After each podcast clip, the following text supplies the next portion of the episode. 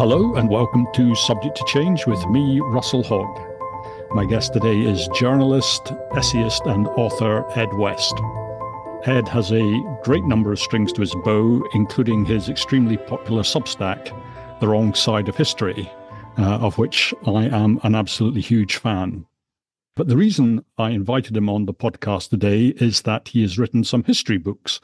And these, for me at least, they fill a really important gap um, because sometimes when I when I read history, I feel just overwhelmed, and it's as if it's as if I've wandered into you know the middle of a conversation, somebody else's conversation halfway through, and I get completely lost. And Ed has written a series of quite short books, mainly on English history, which give you a really good introduction to their subjects. And as just one example, Ed wrote a book on the War of the Roses, and and after that, I felt for the first time I had some understanding of what had been going on in that period. And the latest of his books is on the Anglo Saxons, the Vikings, and Alfred the Great, which is what we are here to talk about today. So, welcome, Ed, to the podcast. Thanks very much, Russell. It's, a, it's an honor, a pleasure. So, shall we shall we start at the start, which I guess I guess is the Romans leaving Britain, which I think is sometime around about 410. And well, Britain seems a very nice place. So why do the Romans leave? Um, what's not with the problem with this uh, era, obviously, is the lack of sources. The Western Roman Empire was was collapsing, uh, and with that collapse, um, the the number of people writing things down and the number of things being recorded and kept goes down drastically in the Western Roman Empire. So it's very vague. I mean, even the most well-known story about this is at 410 the britons um, appeal to the romans for help because they are being overwhelmed by invaders from germany. And the romans at that point say you know look after your own affairs. But even this source they might not have been talking about britain. The source is so confused they might even be talking about a town in southern italy. Even this very very basic level of understanding is, is sort of unknown to us. I mean what we do know is that there was increasing disorder in Roman Britain, in the in, uh, province of Britannia. And we know this from mostly from things like archaeology. People start burying. So in the fourth century, a lot more people start burying their possessions, which is always a bad sign. Mm. The biggest um, moment in English history of people burying stuff. It's got the most until the 17th century in the Civil War. That's the only period was comparable. We also know from the archaeology that there's a huge increase in the number of skeletons which show signs of violent death. I think one study showed that in this period, the sub-Roman Britain, you know, which is the fourth, fifth, and sixth century, there's five times as many proportionally the skeletons are people being killed. So something's going seriously wrong. The, the, and the, the Western Empire was collapsing, and it collapsed, you know, quite slowly over 200 years. So the Roman Empire doesn't really collapse in Italy until about the sixth century, when the aqueducts are destroyed in the wars, and and that's when the Roman population collapses. But the periphery provinces start starts collapsing first, uh, and Britannia was the most periphery of all of them. There's always signs that the, the Roman military presence starts to decrease. The forts become smaller, and the forts start to move closer towards the continent. So obviously, the Romans, the Roman state infrastructure is unable to support an army anymore, uh, and it's kind of drawing in a little bit. Uh, and then there's also was a rebellion by the by the Britons themselves, the Romano Britons, that again we don't really know what happened. They seem to have basically overthrown the Romans in some sense, and then there's almost a sense that there might have been some sort of regret about it. it has been compared to you know, another great moment in British history where we leave Europe. but the most the most important uh, moment of this era is that at some point the Saxons start arriving, which is you know generic name of the tribes: the Saxons, the Angles, the Jutes, and, and also the Franks and Frisians. All these German tribes who are slightly, slightly related, and who also basically come to form the people who were later called the Dutch as well. Uh, and they start arriving in uh, large numbers in in the fourth century, and by the late fourth century, and by the fifth century, they are large enough that they are starting to sort of take over.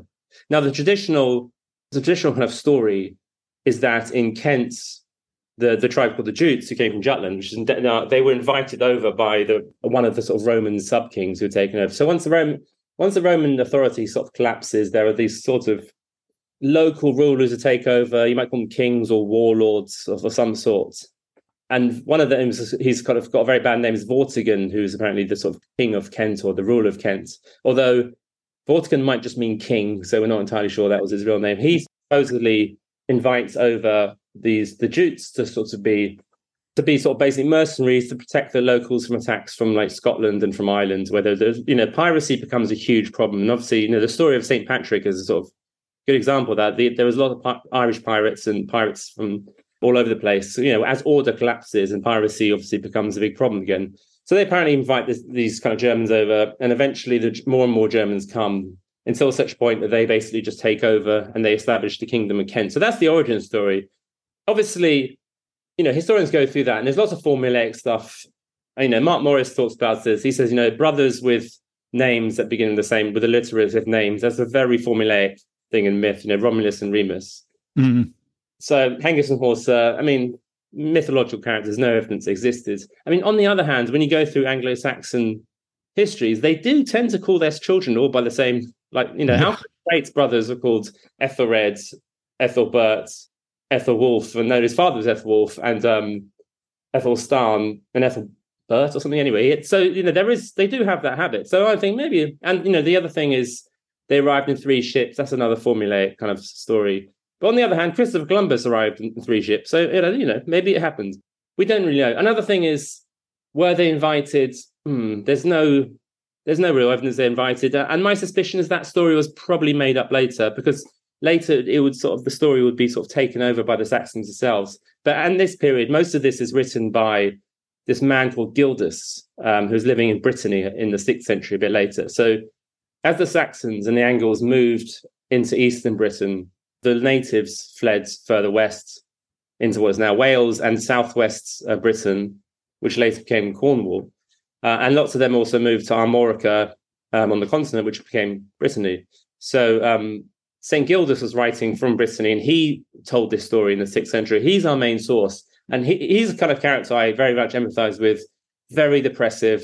The country's all going to hell. Immigration has destroyed Britain. Um, and obviously, you know, he was completely right. And he blames the rulers of Britain for for being, you know, so decadent and sinful. And he lists the problem is he lists all these kind of characters who've done all these terrible things, and we don't know anything else about these guys. It's very frustrating as a historian to know who he's actually talking about, who are these people he hates. Um, but his thing was, you know, the Saxons, and he, and he hates the Saxons. He goes on about them, and he calls them dogs, and he hates dogs as well. And he says eventually they they were able to sort of claw their way across Britain, and so we know that by about five, I think five seven seven is the sort of is the final point. So there are centuries of war, like about a century of war, and at five seven seven, the Anglo Saxons had had got to the Bristol Channel, and effect, and so the British population was cut in two, and that was basically the end for them. So you know, England was you know, the English. What would become the English were dominant then. But a thing I haven't understood at all is I feel like if the British would have got into their boats and sailed across to Saxony and landed the Saxons would have said, "Oh, good, some slaves have arrived," right. and yet when the Saxons come to Britain, the, the, British seem unable to resist them. And I don't understand what is so intrinsically feeble about us, or calling it us is is ridiculous. But what's so intrinsically feeble about the British at that time that without the Romans to protect them, they just they just become victims. And and obviously we don't have the history to, to really know that. But do you have any speculation? Um it seems contrary because they obviously had access to a civilization, so they can't have been they can't have been technologically inferior to the the, the rivals, the Germans. I mean, the, the most likely, well, one popular theory about the Germans at the time, you know, the general German group is that they obviously had some population pressure. So there were lots of people. And I mean, right at the time, we talk about the womb of nations in this period in Scandinavia, southern Scandinavia, and northern Germany. There was obviously lots and lots of hungry mouths to feed and lots of desperate men in particular who needed land. And Britain, you know, Britain is, especially the sort of southeast part of the island, is very fertile. It's a very rich resource. And this is what the Vikings came later. This is why they were attracted to it. While I think at the time there was probably a lot of pressure from climate. There was sort of flooding in that part of the world. um, which is a very prone to flooding. So, in one sense, they were probably just there might have been sheer numbers of them. They were, you know, warrior culture. There might also have been, you know, this element of, you know, so I, the idea I'm fascinated with the Ibn Khaldun's idea that civilization makes people less aggressive, and then they, they become vulnerable to other groups who are sort of more barbaric, basically, who are more violent, and then just sort of move in, which is a big feature.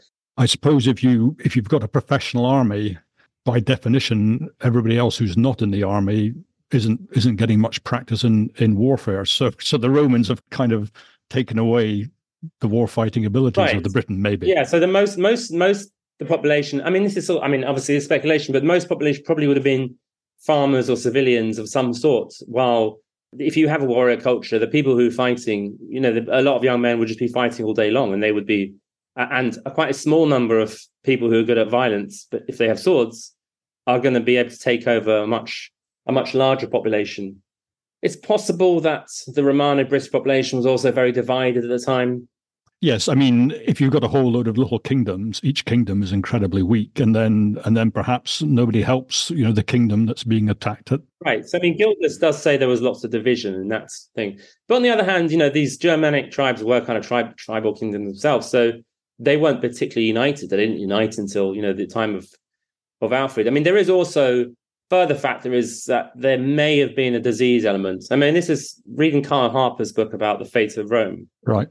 I think you had Kyle, didn't you? Have yes, him? I had Kyle Harper on the podcast. He was very good, very interesting. Yeah, I listened to that. He's he's a, he's a he's a fascinating guy, and the, I don't know if it's him or something else. Uh, the the bubonic plague going around in the sixth century might have, for various reasons, affected the British population more, and might have had a bit of a death knell effect, especially urban populations suffered more from the diseases, so they were much more vulnerable. And this is, you know, this is obviously much more noticeable in the Middle East, where the, the kind of Eastern Roman Empire was very vulnerable for the to the Arabs who just moved in, who weren't affected by the plague so much. So I like the Victorian histories of this. I always find quite amusing because it's all about how the Saxons were more vigorous and manly, and basically the undercurrents they were sort of racially superior because you know they were English compared to the Welsh, and they were sort of didn't they were and while the sort of Romans and the British were sort of made effeminate by plumbing and stuff like that. but I, I, don't really know. I just, I mean, all we can speculate is that judging from the archaeology and probably the, the genetic studies, that it must have been a very quite violent and chaotic time and, and probably a very unpleasant time to be alive. How would you feel then about this? This huge debate that goes on in, in history, Twitter. I don't know if you follow it as to whether or not as to whether or not you should call this the Dark Ages. And I kind of feel it's not a bad term for what was going on in Britain. I don't know what was going on in the rest of Europe, but certainly in Britain, the Dark Ages doesn't seem a bad doesn't seem no, a bad I, term.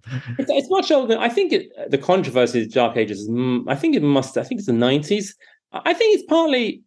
I think people confuse Dark Ages and Middle Ages, and it, and it comes down to, you know, it goes all the way back to the 14th century when you know the concept of the Middle Ages was first being articulated and it's become more pronounced in the 18th century when there was this kind of you know anti-middle age concept the middle age was just a bit in between antiquity and the renaissance. And it was kind of you know sorts of superstition and church sorcery and kind of backwardness but you know the dark ages specifically refers to the early medieval period in my and and and it's a completely you know so when people say oh, you're you're accusing like look at these amazing cathedrals. Like you can't say it's Dark Ages. Like, yeah, but that's the 12th century. Obviously, no one thinks that's Dark Ages. The Dark Ages specifically from the fall of Rome to, I mean, either Charlemagne is probably the the thing. I mean, after Charlemagne in, on the continent, when when he you know he hired he employed lots of monks, and the number of available documents from that period on massively increases because the available documents from about 500, 400 maybe in Britain, but a bit, a bit later on the continent to about 800 AD is absolutely unbelievably thin. The number of you know written words we have, you know, you see the graphs, it just drops so sharply. Yeah, compared to the late Roman period, and then from Charlemagne, a bit later in England, because it you know Alfred the Great was the big one there. But from eight from about eight hundred to thousand, you start to see a real uptick. And so the Dark Ages, you know, you can say it's like the early medieval period, which is like four hundred to nine hundred maybe. And I think that's a perfectly because the darkness refers to the lack of sources because we just don't know anything about the period. It's just so lots of stuff we n- might understand about it might be completely wrong for we know. You know, just discovering one document from this period would completely transform our understanding. I mean, for example, you know, Alfred the Great. We'll come to this. But Alfred the Great had this biography written, which is a very important source. But some people think Athelstan, his grandson, also had a biography, and it was just lost. I mean, if that's ever found, and I don't think it ever will be, it would completely transform our understanding of English history in this period. Yeah. Uh, and Athelstan would be probably known as the Great as well. But it's it's literally a, a, sort of period of darkness for most people. You say that, but we have, you know, the uh, highly reliable Gildas, who you mentioned, and he writes about Aurelius Ambrosianus, which I think is his name for King Arthur. So, um, do you buy into the King Arthur story, or do you think it's all nonsense? No, I don't think there's anyone. Aurelius Ambrosianus, and sometimes even Artorius. The name Arthur is mentioned um, in the Welsh poems. I think is I think it's ninth century. It's, it's quite early comparatively. I mean, yeah, that's three centuries later. But there's obviously a, a story of someone called Arthur, but he literally would have had no resemblance to anything. I mean, the Arthur story comes from you know the sort of glory days of 12th century French court poetry, which is when the sort of the great idea of chivalry came about. At that point, you know, when you know the French-speaking aristocracy of of France and, and England and and much else of Europe, you know, they saw the kind of rocky periphery of the British Isles as a kind of very romantic place, and so stories anything goes. Yeah, like Cornwall, Wales, Lothian, Cumbria. Those are sort of sort of magical places where you know it's all misty, and you know this is a great location for a thing. But the, the you know the Arthur re- represents there the ideals of a much later kingship. Although you know Tom Holland says that King Athelstan, who was king of England while the Arthur story w- was sort of germinating, and who who also sort of claims to be king of all of Britain, and, and basically became king of all Britain. He he got very far into Scotland, Caledonia. He thinks he might have been basically the the inspiration for for King Arthur, but there was no there's no likelihood that any anyone vaguely remem- resembling that really existed. There were stories of heroic British leaders who kind of pushed back the Saxons. So you know this period for about 150 years when there were constant war, but you know the general direction was that the Saxons were pushing the Britons west have you read um, Bernard Cornwell's Arthur books, the Warlord trilogy? Uh, no, I've read his Alfred books. Right, right.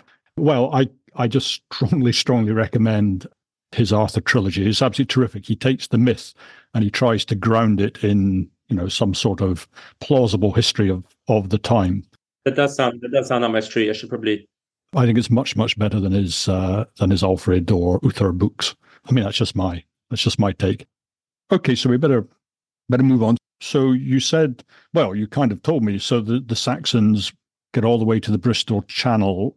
And is it an obliteration of the locals, or is there some kind of merging of populations, or is or is just is everybody either dead or enslaved or shoved off into Wales and Cornwall?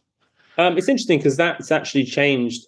I think the general consensus has changed since the first and second edition of my book. So I think I might it the Anglo-Saxon genocide theory about whether the Anglo-Saxons pushed the natives out or they or they were just a sort of elite band of mostly men who intermarried and um, I mean intermarry might be more romantic and, and that, you know, long courtship.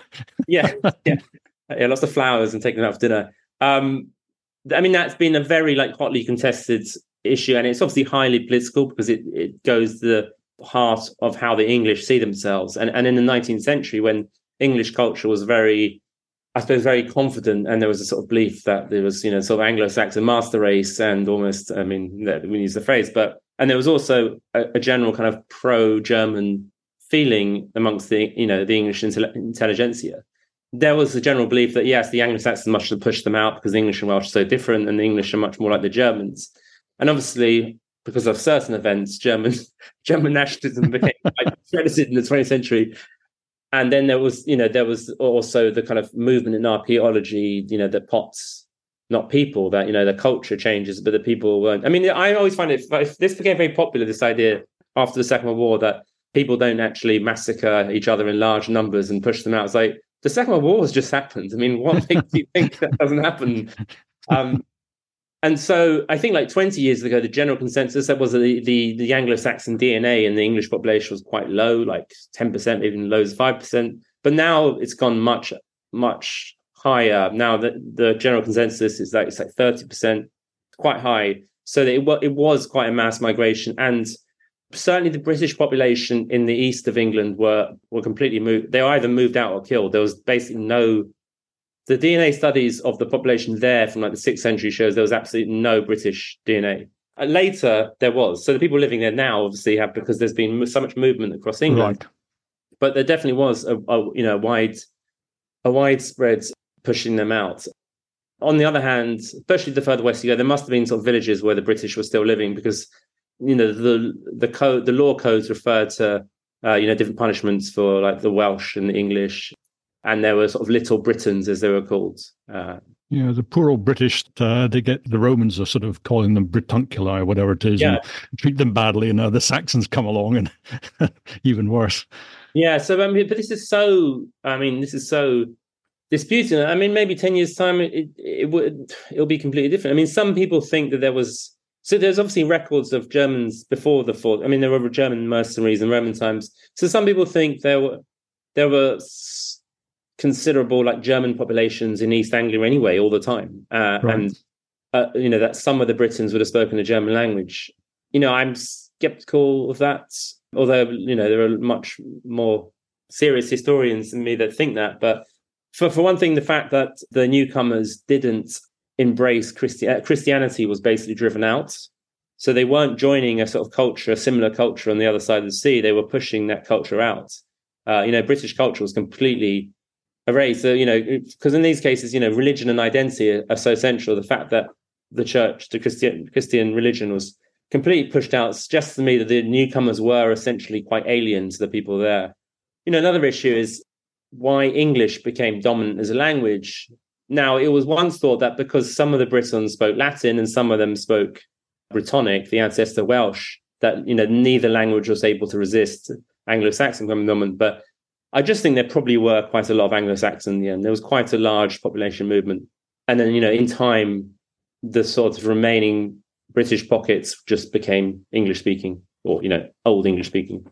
Alfred, you know, a key part of the Alfred story is his is his Christian kingship and the relationship of Alfred and the Anglo Saxons with the Vikings is, is is partly about Christianity against paganism, and there's sort of a there's sort of a big irony here because when the Anglo Saxons arrive, they're the pagans, and they do they wipe out the existing Christian practices. Yeah. When do they when do they sort of show some remorse and and come to become Christian themselves? Well, the five nine seven is is the traditional date. Kent at this time because it was the closest the continent had the most Frankish influence. And the Franks had become Christian towards the late fifth century. The Frankish elite slowly started speaking the the kind of post-Roman language of the people in Gaul, and which became Francais, you know, um, French. And, and, the king of Kent was a man called Ethelbert, and his wife Bertha was she was Frankish and she was a Christian. And, and she it was through her influence that a Catholic missionary was allowed to come to Kent. And in five nine, you know, St. Augustine. And in 597, a lot of, they say 10,000 Kentish men were converted. I mean, like 10,000 is like the number they always use in medieval times. Just like, it's probably not 10,000. I mean, the population of the whole kingdom um, must have been in, in six figures at most. And then eventually Ethelbert becomes Christian himself. And, and, you know, he's a classic kind of example, the secondary convert. So the Clovis, the first Frankish king, also converted because of his wife. So you know, it's a running theme that Christianity becomes starts to have an influence because um, it seems to be disproportionately popular amongst women, and that's that's found all throughout its history. And it's great news for historians because once the church comes in, then the literacy comes in. So before this, there's almost there is almost nothing for historians' work, and and you know obviously the Latin alphabet is much easier to read. The runic is is very hard and doesn't allow for much complexity.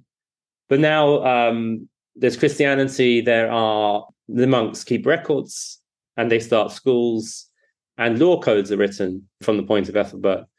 So, you know, through Ethelbert's family, Christianity starts spreading the kingdom. You know, by this point, so traditionally, you know, I should mention the heptarchy. It's traditionally, you know, there are seven kingdoms of Anglo-Saxon England, but you know, the heptarchy was a term only later applied, really. So again, it's very small sport, but lots of the things like that are kind of easy to remember, probably aren't true. Obviously, the saying Seven Kingdoms influences Game of Thrones, but by the time Alfred comes, there are only really basically four kingdoms, and earlier on, they're probably like as many as 12. But like Kent is one of the smaller ones, and Essex is like one of the very smallest ones. Essex becomes Christian as well. And then the, the big one is Northumbria. Northumbria becomes Christian through through King Edwin, who is involved. And so those points, loads of complications because there's just loads of sort of Dark Ages warlords fight each other. And King Edwin gets chased and he ends up in East Anglia. Then he comes back.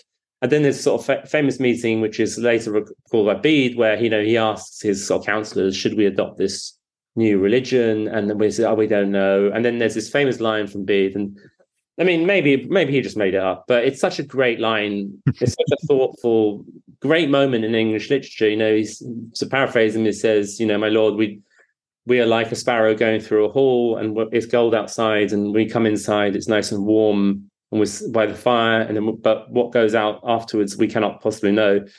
And his point was basically the skeptical one of like, who knows? But you know, this this new religion obviously has something to offer and it also for those kings it also offered real prestige you know because from this point on the kings right. they consciously imitate the roman empire emperors as the franks did you know all these sorts of little kind of tiny kings ruling these very barren places which are very and also the anglo-saxons remember they thought the roman a lot of them thought the romans were giants. They were surrounded by these giant buildings and they had no idea how they were built.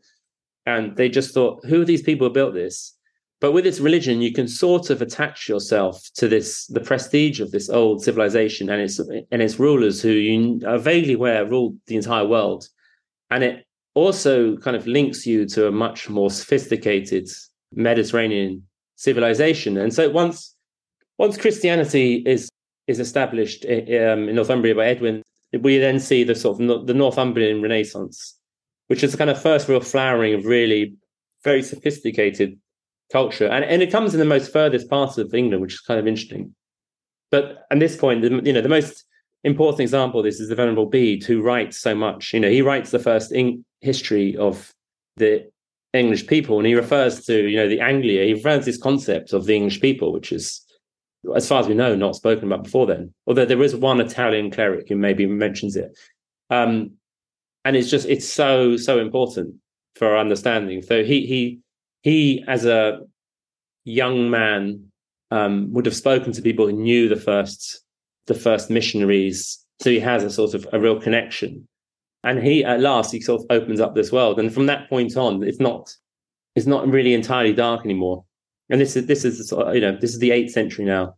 I was interested in what you said about trying to borrow prestige because you mentioned that I think it's Offa produces a gold coin yeah. And he copies what the Arabs put on their gold coins. Yeah, yes. Some sort of, sort of borrowed prestige, and I think that they managed to get the, the, the, you know they copy it all wrongly, and and they've no idea that they're actually uh, sort of presumably uh, giving prestige to a completely different religion. But this is what a gold coin looks like. Yeah, I saw that coin in um in the British Library in the exhibition. It's very funny. Yeah, it just says this. You know, there is no gods but Allah, and Muhammad is his prophet and then just imagine these people in the West Midlands just like copying this. This says, what, you know, what does that mean? I have no idea.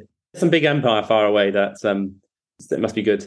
So, you know, Bede was, so he's a sort of product that the monasteries are, are what really spreads a, a sort of civilization at this point. And their letters, the Pope is in touch with them. You know, the it's it's very strange. You've got very low literacy, you've got very little being produced by way of text. But nonetheless, you know, people are coming and going across the continent. I mean, Alfred himself, when he's yeah. uh, when he's a child, he visits Rome twice when he's four and when he's six. Yeah. I mean, you know, people are moving around. It's kind of this two sides to it, where it's incredibly parochial and you know not exactly dark ages but dark age adjacent and yet at the same time there are literate people you know crossing boundaries, uh, you know, over huge distances. Yes, and when uh, and then once you know, once uh, you know, archbishops of Canterbury in this point, when they when they go to being made by the Pope, they have to go to Rome, and and um, there is you know one poor guy who turns in Rome and sort of drops dead immediately. I mean, it must it was like incredibly dangerous journey. Um, not just in terms of falling, you know, to disease or whatever, but you know, just it was a very, very violent society at this point. You know, well, Western Europe would have been very, very violent, even by later medieval standards. The funny story is, even in the eighth century, early eighth century, Syria, the, you know, there's local records that these sort of strange blonde people turn up with yellow hair, and they ask who who are these people, and they you know say we're we're from the furthest shores of the of the ocean. We're we're Saxons, or, you know, or maybe they say Angles, but they're you know they're from Britain. And once Christianity came along, it sort of opened up this world. So they want to make a pilgrimage, and the local officials, Syria, say, yeah, sure. I mean, go on your way, whatever. I mean, I have no idea why you're here, but but it particularly opens up this kind of road to Rome. So you yeah you see Alfred's Alfred's father took him to, to Rome and and that entire sort of route through France and Italy becomes much very sort of well trodden. The Saxon school was set up in um, in Rome. We're not entirely sure. It's probably by the West Saxon king who's I'm not sure his name is pronounced Ein or In, uh, I-N-E, uh, who was one of the sort of considered one of the sort of like important early kings. But again, we we know he made some laws. We don't know much else about him, unfortunately. But yeah, there, so there was a, an obviously an English presence, an Anglo-Saxon presence Christianity completely opens this kind of culture to, you know, to, to wider Western Europe.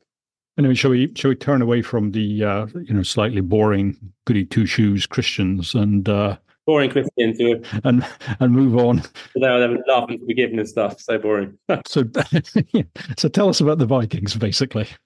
Yeah, so the Vikings. Um, and one of the things I've written about quite a lot is that is the, is the sort of Vikings are, are now often sort of portrayed as sort of goodies. I mean, uh, in the Vikings TV series, they're sort of sexy and and okay, they they raid places and like chop heads off and stuff, but they're kind of cool and sexy. And the Christians and the monks, particularly, are all sort of hypocrites and sexually repressed weirdos, and and so we're sort of you know supposed to to root for the Vikings.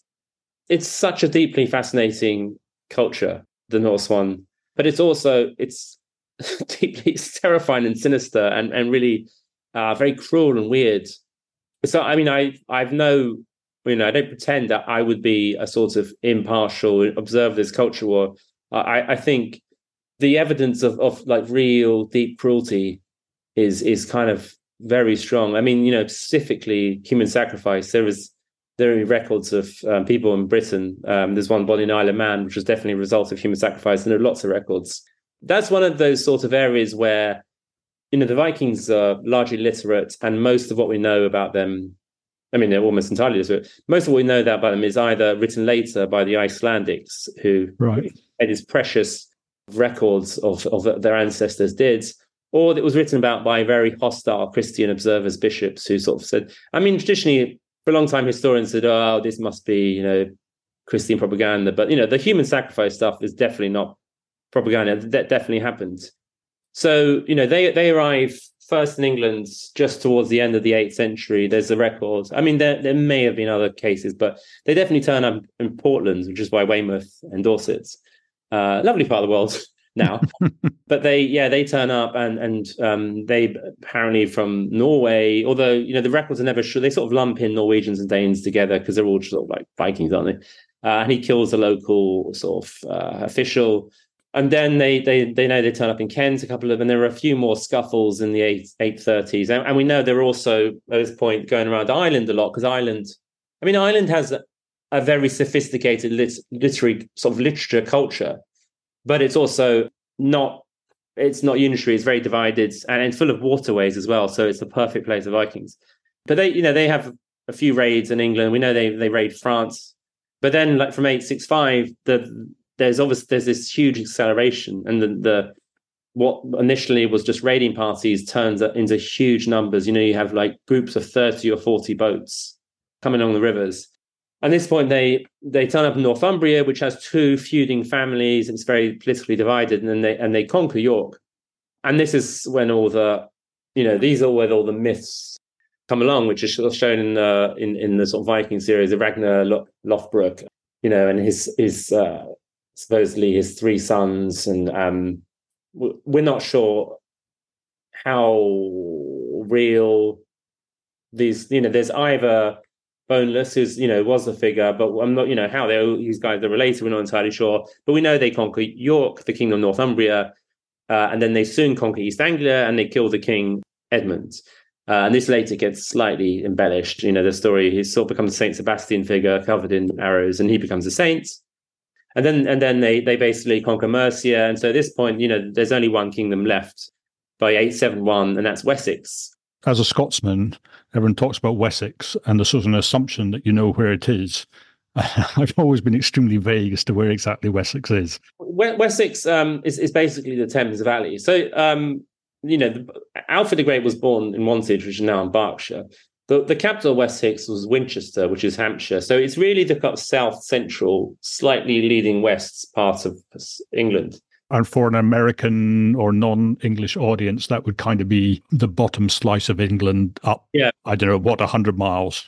So London is the biggest city in the southeast, and then you've got Bristol, the biggest city in the southwest, and west of Bristol is is the peninsula, um, and it's basically imagine the bits between London and Bristol. So Wessex was um, is around the, the the Thames. So the Thames would later become very central for the formation of Kingdom of England, um, and like the the entire state developed along the. If you look at all the royal palaces, Greenwich, Hampton Court, Westminster, Windsor, they're all along the Thames because the royal, the English royal family was based on the Thames, and the, the Thames Valley is even today the richest part of the UK.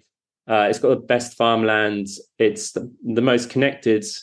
It's amongst the most connected to the continent. So it's always, if you control the Thames Valley, you normally have you're normally able to sort of domineer over the rest of the of the island and that's why sort of like received pronunciations sort of developed around there. But at this point, Wessex is sort of ascendant. So Mercia, which was the you know the Midlands, but a wider Midlands, all the way to London, really, that was dominant in the 9th century and the Offa and you know, but that was Wessex is starting to become the ascendant kingdom, the dominant one.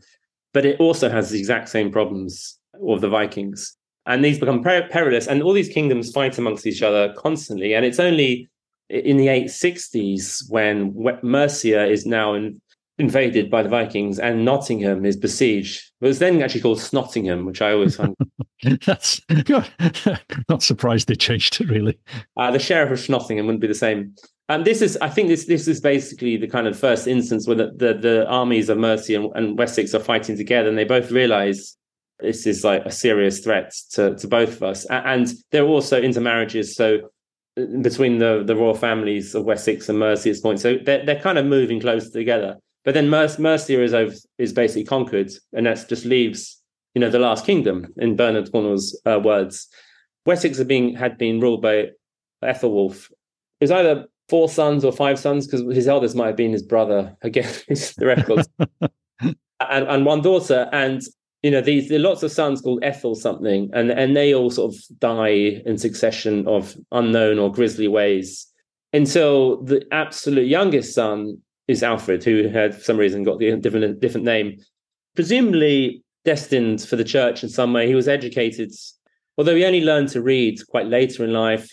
His account, his heavily biased biography, written by a man his payroll, you know, says he was, you know, very learned and intelligent from an early age and, you know, curious. But he, he was kind of presented as kind of like slightly monkish and neurotic man. But in 871, his next youngest brother, Ethelred, dies, presumably after wounds fighting against the Vikings. And and Alfred is, you know, he's incredibly young. He's, you know, he's only 19 or something at this time. And all his brothers have died in succession of ways. And he finds himself in charge of this kingdom, which is completely besieged by the Vikings. And it really does, you know, it really could have been basically over, and uh, and the Vikings could have completely conquered the country. How different it would be, I don't know, because I suppose the culture might have emerged in some similar way, but he he's able to basically buy them off. Um, you know, he's the first one to sort of employ this payment, even not the first one, but he employs the payment, you know, which later becomes known as Danegeld, as becomes notorious. But it was the only way you could sort of keep them off your back for now. And then there's a, a, sort of series of struggles. And then towards 877 it gets much more perilous and the vikings again attack him. And then on the sort of big moment is the 12th night. So the very start of 878 january 6th they, they almost they almost get him and they they attack the royal court and they kill most of the people and he escapes into the marshes. It was recently flooded so you could actually see what it looks like. Because hmm. it's natural marshland a lot of that part of the world is and he, he was out, you know, totally with a to- very small band of people, completely in his kingdoms, almost completely conquered. And this was his, you know, like Tolkien talks about eucatastrophe. This is the moment when things are so bad that they turn around. You know, this is the moment, the heroic moment, and it's such a it's such a great story because he was almost completely defeated and he was down in luck. And this is when he's visited by Saint Cuthbert, who is, is sort of a northern saint you know, who says to him, "Don't worry, all of Albion will be yours and belong to you and your sons." At this stage, is St. Cuthbert, is he a ghost or is he alive? Is he very much dead? He's long dead, but although he was actually he, he was such a figure of reverence that he becomes a he was actually made sort of basically uh, ruler of Northumbria after his death. The sort of I think he was the first person for the North Korean dictator to be dead and and officially uh, head of state of a of place. But no, he he he was already uh, an important religious figure. This become significant later because Alfred and his family were seek to become kings of all the Anglo Saxons. And so by Saint Cuthbert being a Northumbrian, right? So yes, yeah, so he's one of ours as well. And this is also the, the story of the, the famous story of the cakes, which you know everyone will know is not actually true, and it came up later, and it might have been written in later as well. But it's kind of one of these nice Victorian allegories about Alfred's. You know, he's told off by this woman because he said, you know, she doesn't know who he is, just thinks he's a beggar who's been let into a house. And she says, mind the cakes or the bread. And he forgets because he's busy thinking about, you know, literally the survival of the country. And then she nags him and he doesn't say anything. You know, he could just say, I'm actually the king of Wessex, you know. But it's just a nice story of, of his modesty and sort of, you know, good humor. But it is saying something about how the English want to see their rulers and sort of what the lesson is, is that they're not there to prey on their people. I mean, I don't, but you know, this is sort of the message that's been put across, no? They're not tyrants. They're, they're, you know, they're there with the consent of the people and that they're, and they're not, um, they're not like the Tsars of Russia, for example. The Americans would say Republican virtue in you, but it's sort of yeah, a monarchical version of that. But yeah, so at this point, he raises an army, and in, in the spring, the, in 878, this big battle, we don't know where. I mean, again, all these battles, we have no idea where they are. I mean, they could be fought in places, but he defeat he defeats Guthrum, the Viking, and they have a peace treaty. And, and this is when they divide England along uh, what becomes the Danelaw. So the, the the Saxons get the southwest. It's the Watling Street is the old Roman road that goes from London to, to basically Mersey, and the Saxons get that side, and and the Vikings get that side. And that kind of gives him a lot of breathing space to sort of organize a state. And at this point, he this is what makes him, you know, the great, is that he he establishes, for example, a series of like burhs, boroughs, which are sort of fortified towns. So the whole idea is that every it means everyone can get to a, a, fortress within a certain amount of time. So if the Vikings turn up, you go inside the town, it's got fortified um, walls around it. I mean, they're not. I mean, it would have been not very sophisticated at this time, but it and and they can basically the Vikings couldn't do sieges because they just had no I mean, they didn't have the technology, but uh, they didn't really have the patience either. They just sort of turned up and like ransacked. Their-, their huge problem, presumably, is logistics because you know you can't sit outside a city for a month if you're a Viking because because you don't have the food supplies. The Vikings were constantly hungry, so you know you have a Viking war band, which is several hundred men, and they just ravaged the land, but they had they couldn't bring much food with them, so yeah, they, they had no way of of doing that. So that meant it was very hard for the Vikings to, and that also spurred the, the growth of you know roads. And he also did the thing of he established the. There's a big problem with literacy. The, the Vikings had destroyed so many monasteries that there weren't enough people writing down stuff. He wanted everyone. He wanted. He said all his officials, all his sheriffs had to be able to read, because otherwise you couldn't have any sort of state. Uh, and he also ordered that you know four, I mean it was five different abbeys and monasteries and churches. You know they set up records of what everything that's happening in the country and everything they hear about of any interest. So this becomes the Anglo-Saxon Chronicle, which is again so so importantly helpful for understanding. And and so lots of the our back record of history was written starts to become written down by these monks because they would have heard this story. Oh, you know what happened to this king eighty years ago, and they just all write it down. You can say in England at least we we we move out of the Dark Ages because from that point on we just know so much more. And then Alfred's he also has further battles and he conquers what uh, the site of what the old the old Roman site of London Londinium, which would basically be the I mean London was founded by the Romans, but it was emptied afterwards. There wasn't really continuous settlement. The, the Saxons had settled had formed a little town, but it would have been tiny, a few miles down called Lundenwic. So I don't know how know how well you know London, but you know where the theatre land now is now is Aldwych. That just means the old town, and that's about two miles west of where the old city of London is. Uh, and that would have been a sort of Anglo-Saxon settlement. But he refounded the old Londinium, became Lundenburh, which became London, and that would, because of the position, that would become soon become by you know the biggest city in England. uh, and eventually become the capital.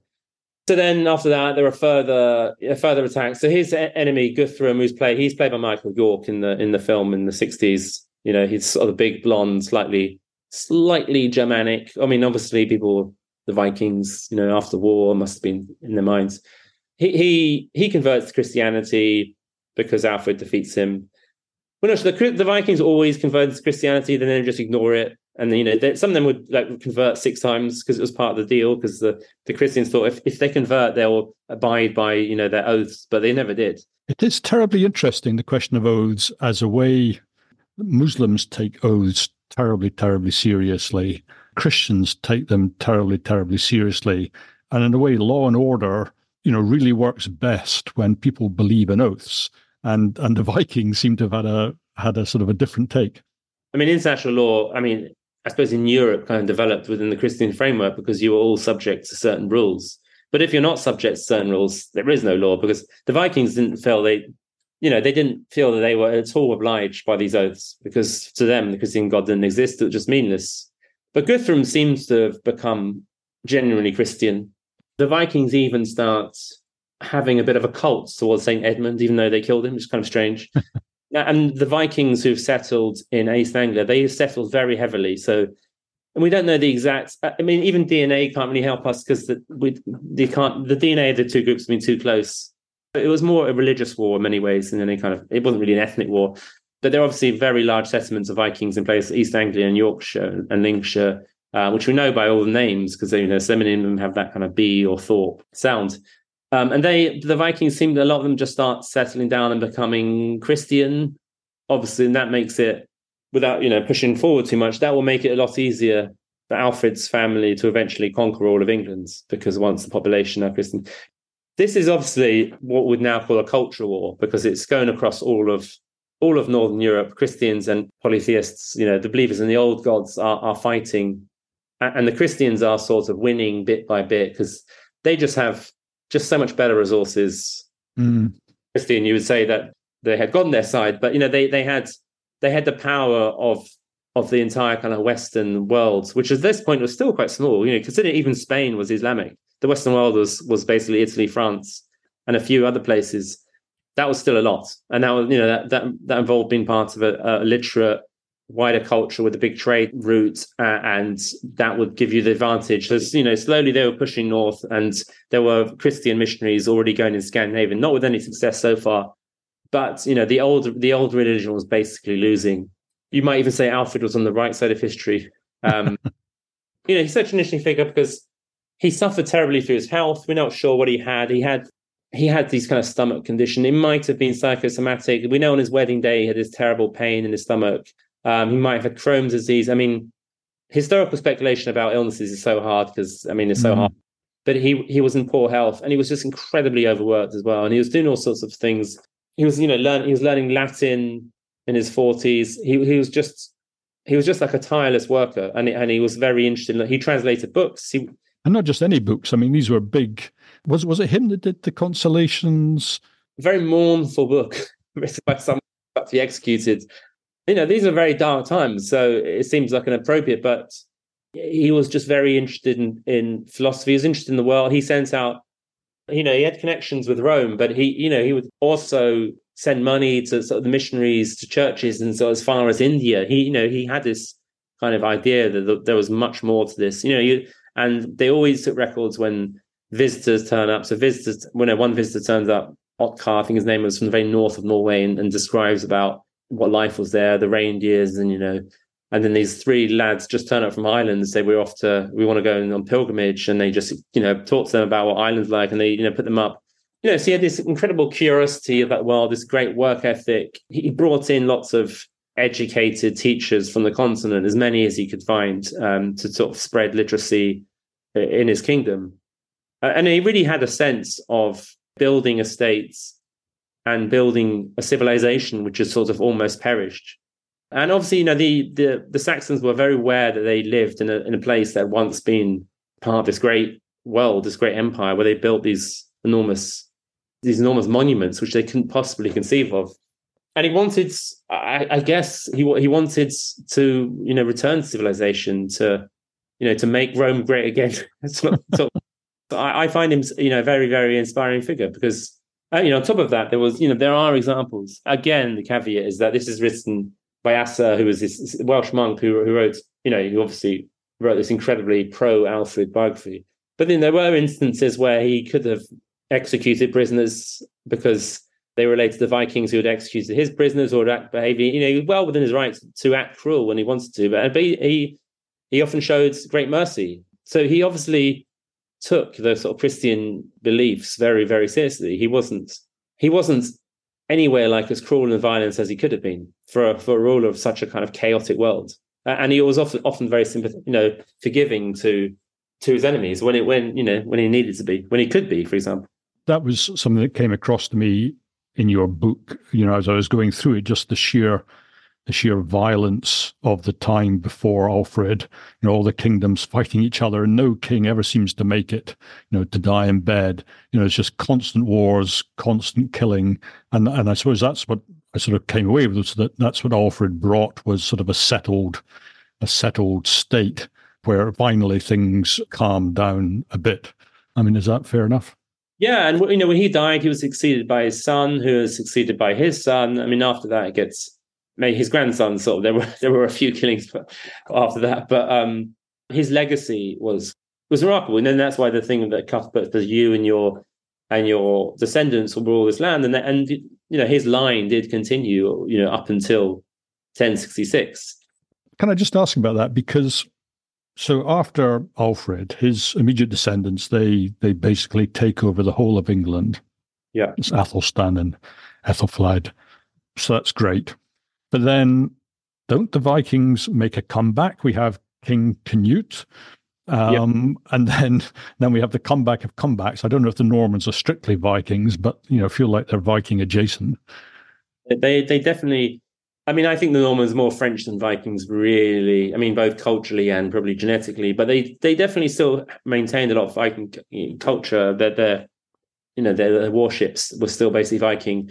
Um, so, what's left of Alfred after after that? Well, I mean, so this the first book it covers Alfred Simon until the time of Edgar. So Edgar was his is it great grandson.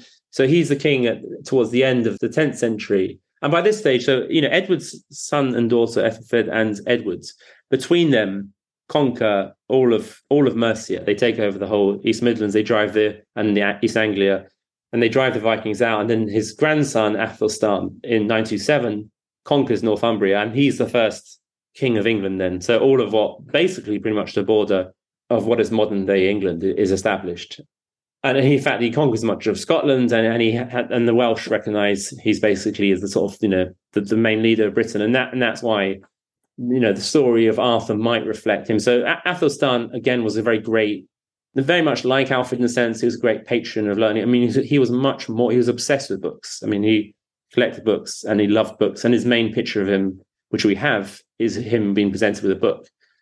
um, I mean, he was as great a figure as Alfred, but and we actually, something we can probably guess at because from naming patterns, future kings tend to name their sons after the most prestigious predecessors.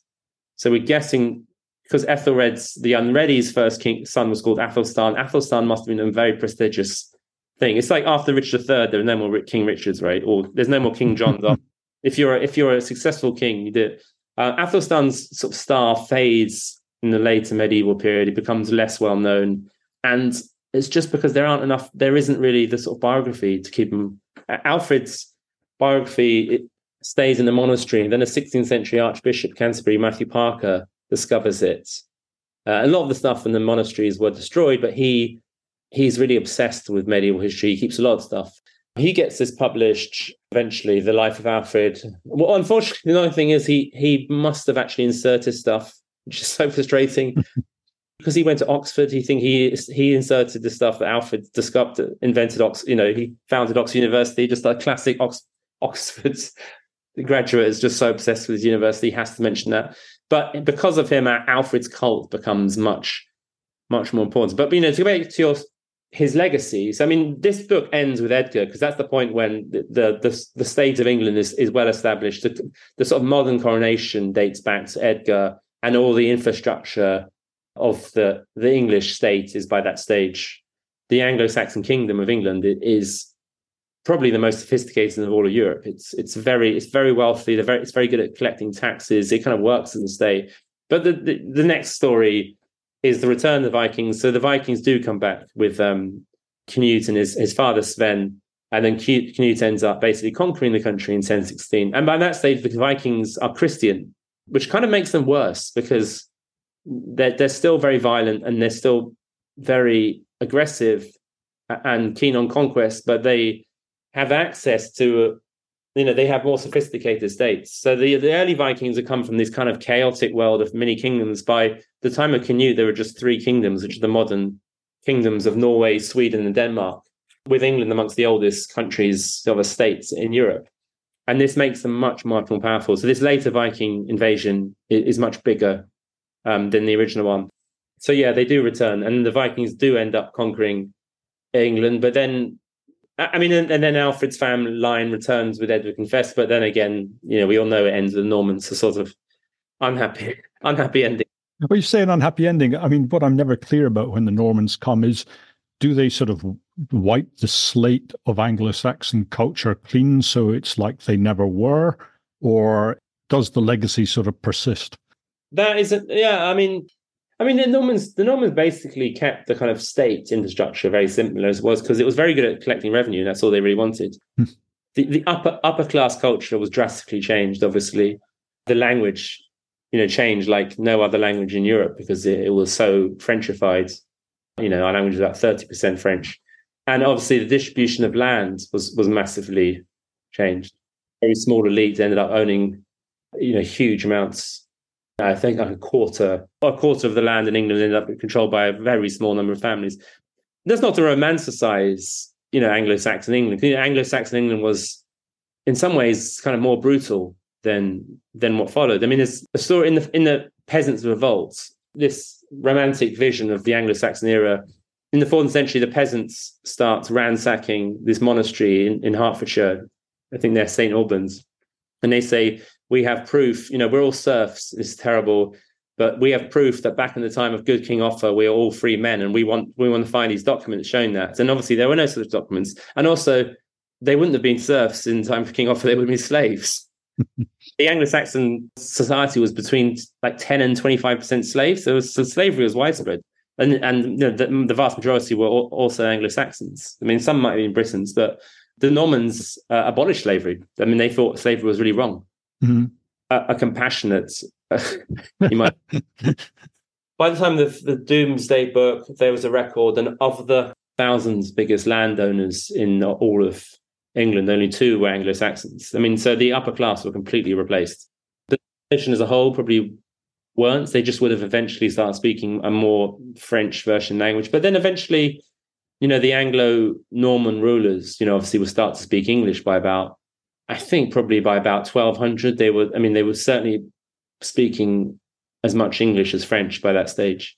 And then they started to eventually identify more with their Anglo Saxon predecessors. I guess this becomes much more formalized by the time Edward I is making. He, you know, he was the first post conquest king to have an Anglo Saxon name because his father, Henry III, was very obsessed with Edward Confessor and, and rebuilt Westminster Abbey, which was Edward Confessor's and wants to give his son, uh, you know, an English name. And so by age, I think the sort of Anglo-Saxon legacy. But you know, lots of um, most, you know, most of the Anglo-Saxon names don't make a comeback. There aren't many Ethelwulfs. So I don't know. I've I've never met an Ethelwulf or Leo Leofwine or something. I, I, think in the second book, I, I, make a list of all the Harold Godwinson's brothers. I forget what they're called. Gwyn, Leofwine, Wulfnoth, and then you know compare them with William the Conqueror's children's names Robert, Richard, Henry. So, you know. This is a huge problem I have reading history is that when the names are unfamiliar, you know, Anglo-Saxon history, I just get so confused, and I get the same when I'm trying to read Arabic or Chinese history because I'm not familiar with the names. I just find it really hard to follow. As long as like the baddie has a different, his name begins with different letters, the goodie I can like vaguely understand.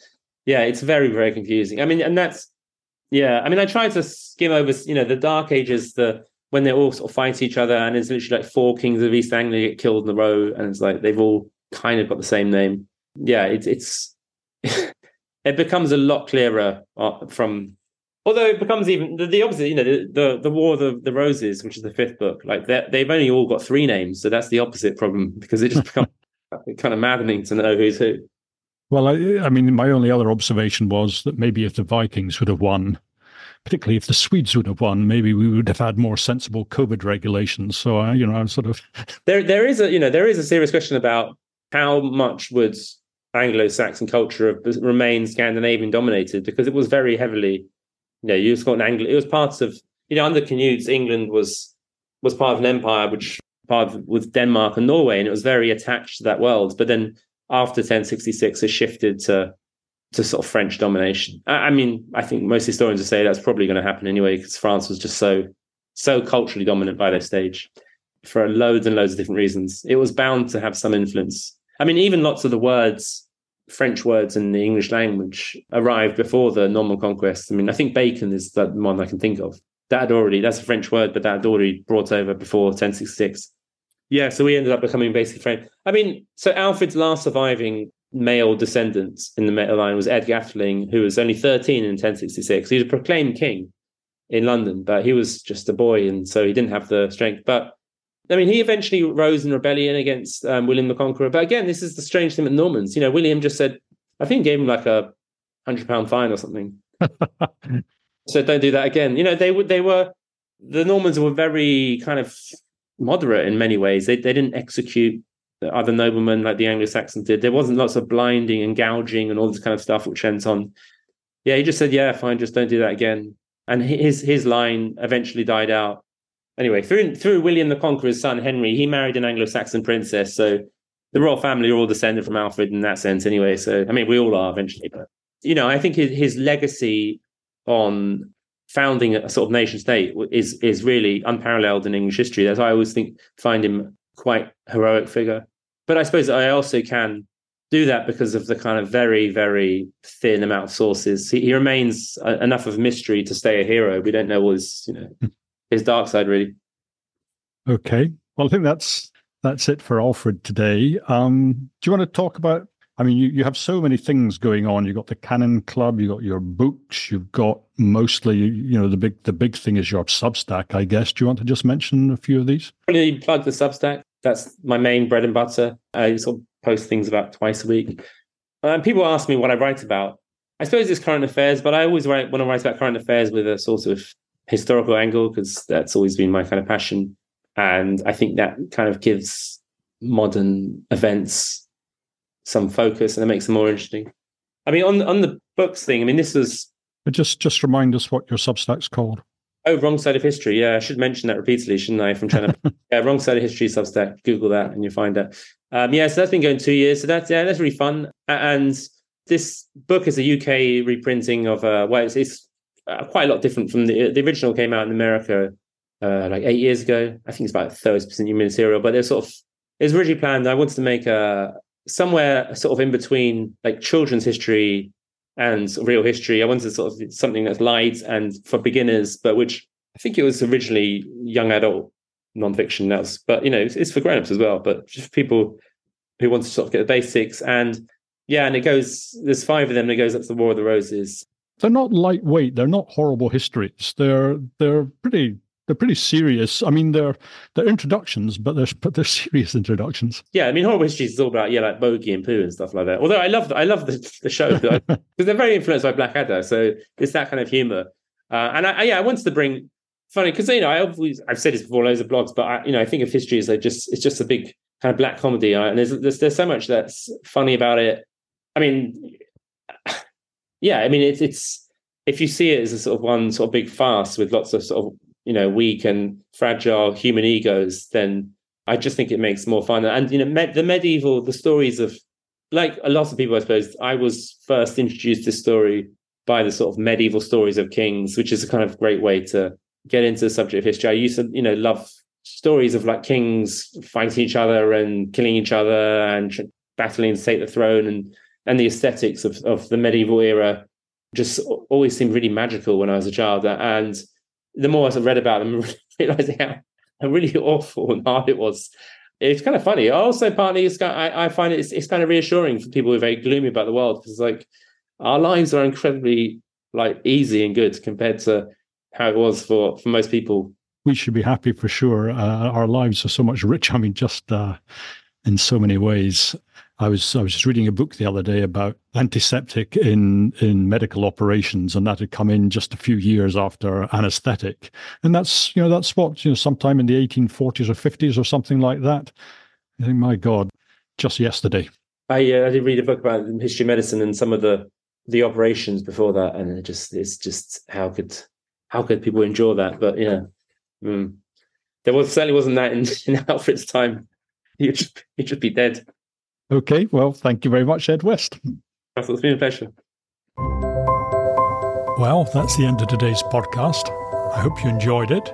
And if you did and you have the time, then a review on Apple Podcasts or iTunes or wherever it is, that would be fantastic. Uh, and generally, if you if you have any feedback at all, do feel free to drop me uh, a line. My email is hog.russell at gmail.com, and that's two G's, two S's, and two L's. Okay, that's it.